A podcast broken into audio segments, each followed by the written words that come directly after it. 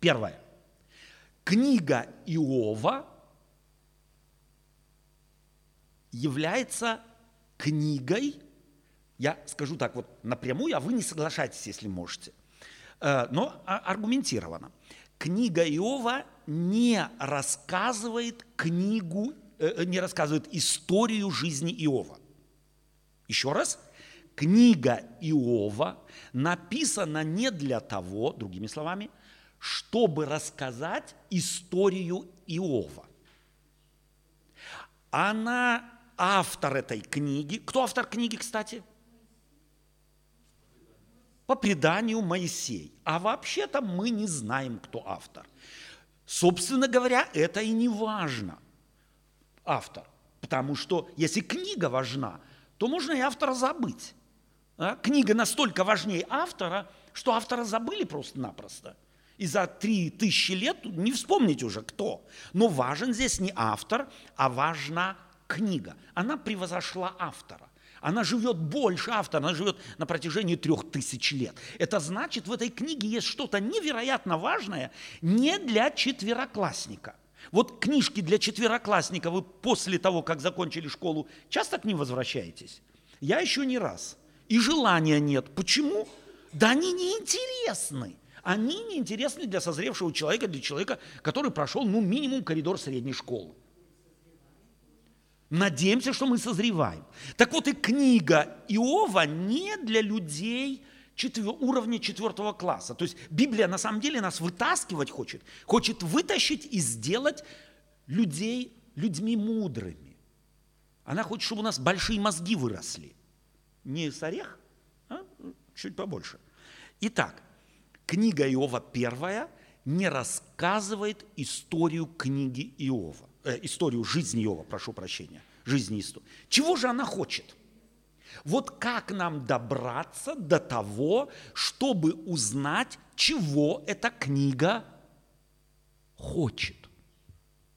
Итак, книга Иова это вот э, это наша, ну как сказать, недостаток для э, человека, читающего это, эту книгу в переводе. То есть вот мы ее когда читаем, то мы многих нюансов не замечаем. Книга Иова э, имеет три большие части. Первая часть – это так называемый пролог. Пролог – это зачин, это начало, это предисловие или вводная часть. Вот пролог – это вводная часть. Перед словом, предисловие, пролог, греческое слово, оно просто транслитерировано, что означает предисловие. Про перед логос слово, перед главным словом. Пролог этот помещен в первых двух главах. Потом идет так называемый корпус всего, всей книги до 42 главы. Это основная часть книги. А потом 42 глава – это эпилог, это послесловия – после большого слова основной части появляется эпилог, то есть послесловие. Вот давайте мы посмотрим в начале, или, может быть, прежде чем смотреть, еще одна важная часть, важная вещь. Пролог написан прозой. То есть проза – это нормальный рассказ. Эпилог тоже написан прозой. А основная часть, кто бы мог думать, поэзия – то есть это, если хотите, невероятно интересно, что это э, поэзия высшего класса.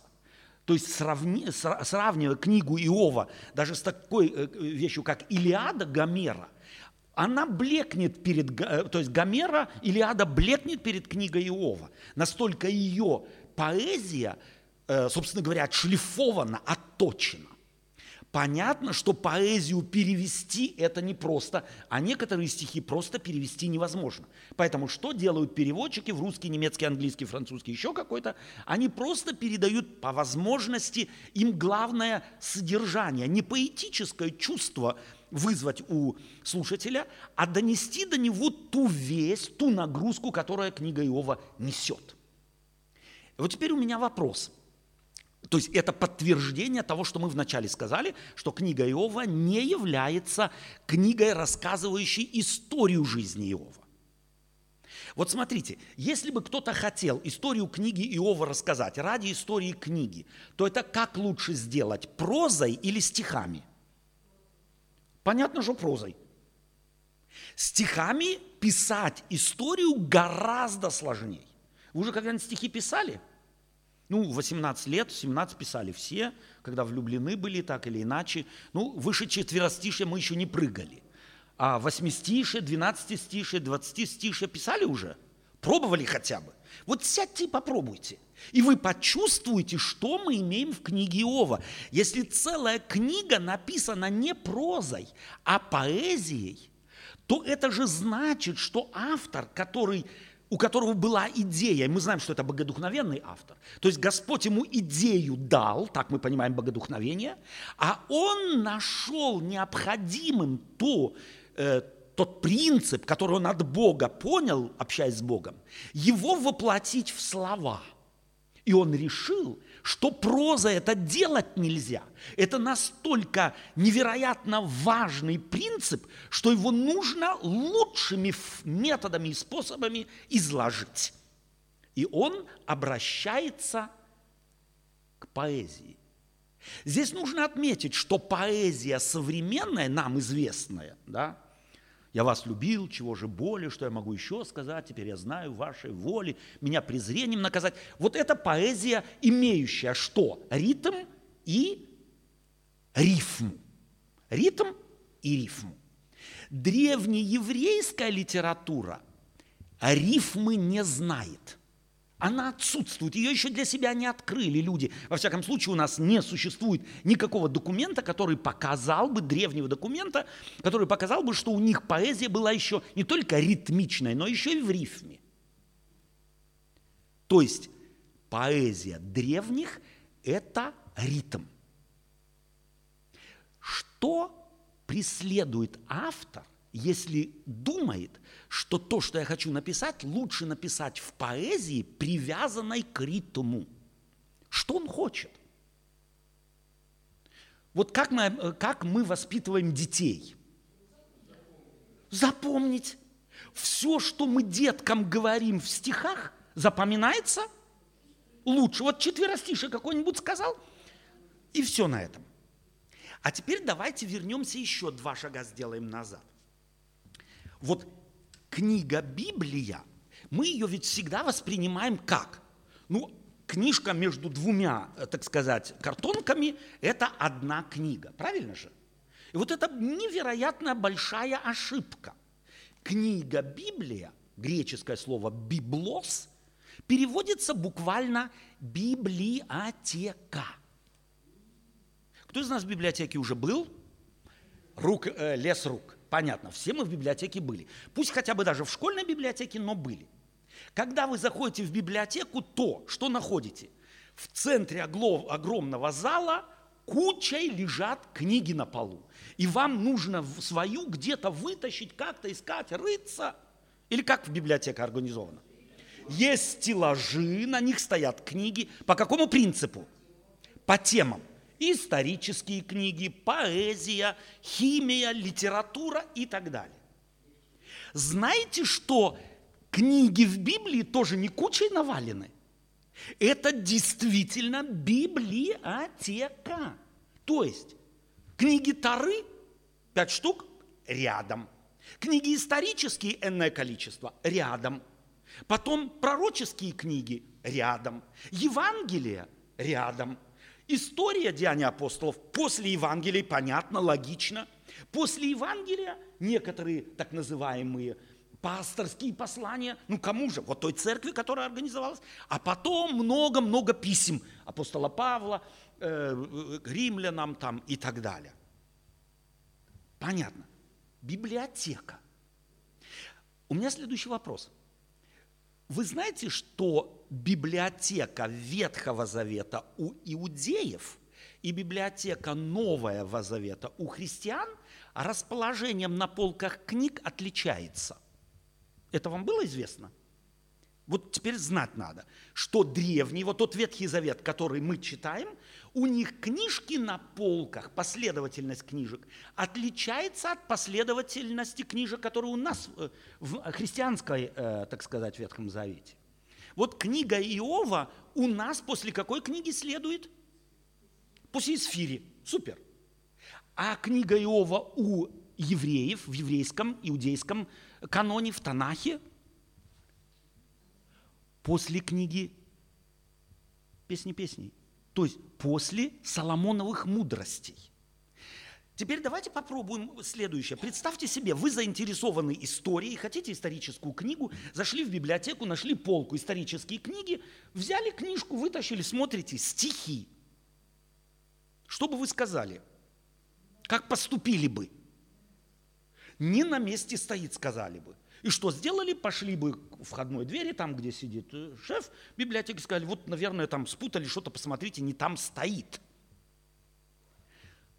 Книга Иова у нас стоит после исторической книги. То у нас в голове, раз Есфирь, ну, история, значит Иов тоже история.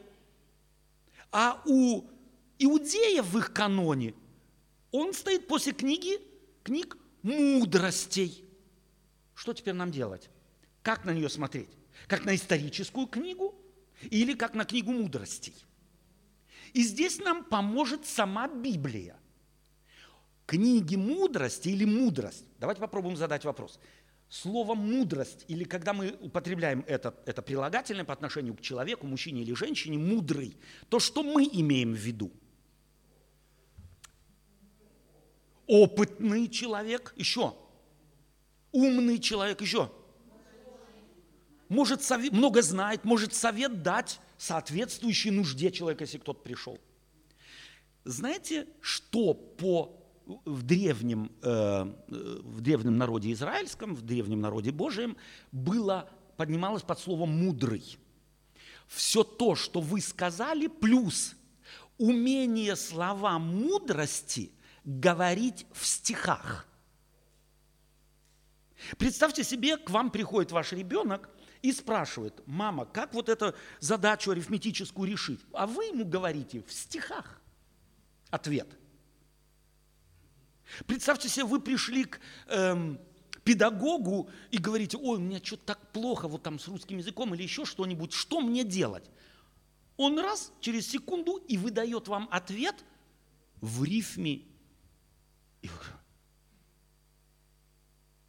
Соломон говорит, слова мудрых, как иглы, как гвозди, вбитые в стену.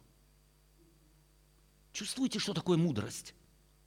Оказывается, книга Иова по праву древними прилагалась на полочку или ставилась на полочку книг мудрости, книг поэзии.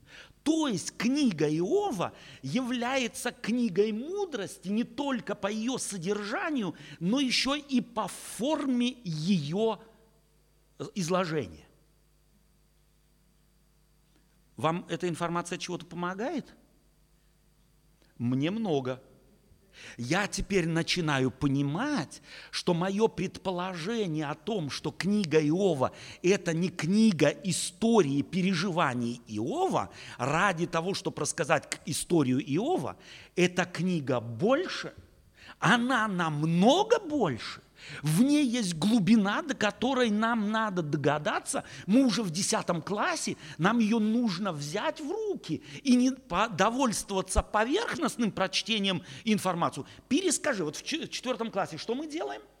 Мы читаем книги и пересказываем, и пишем изложения. А в шестом, седьмом, восьмом, девятом что делаем? Читаем книги и пишем Сочинение. Разницу чувствуете? И изложение, и сочинение. Изложение чего ожидает? Пересказа своими словами. А сочинение что предполагает?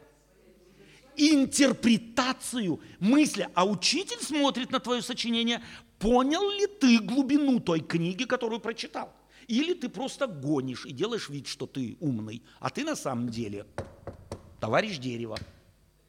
Сочинение показывает, мог ли я понять, Теперь, мы, христиане, давайте себя спросим, когда мы сидим на, в наших библейских беседах и так далее, мы кто больше? Изложение, пишущие в кавычках, или сочинение? У меня такое впечатление, что мы больше склонны к изложению. Своими словами пересказать что-то, то, что прочитали. Чувствуете уровень какой? Четвертый класс максимум, ну, пятый э, э, с натяжкой. Книга Иова больше – невероятно больше. И поэтому мы к ней присматриваясь, должны понять, чего же хотел автор. Чего же хотел автор.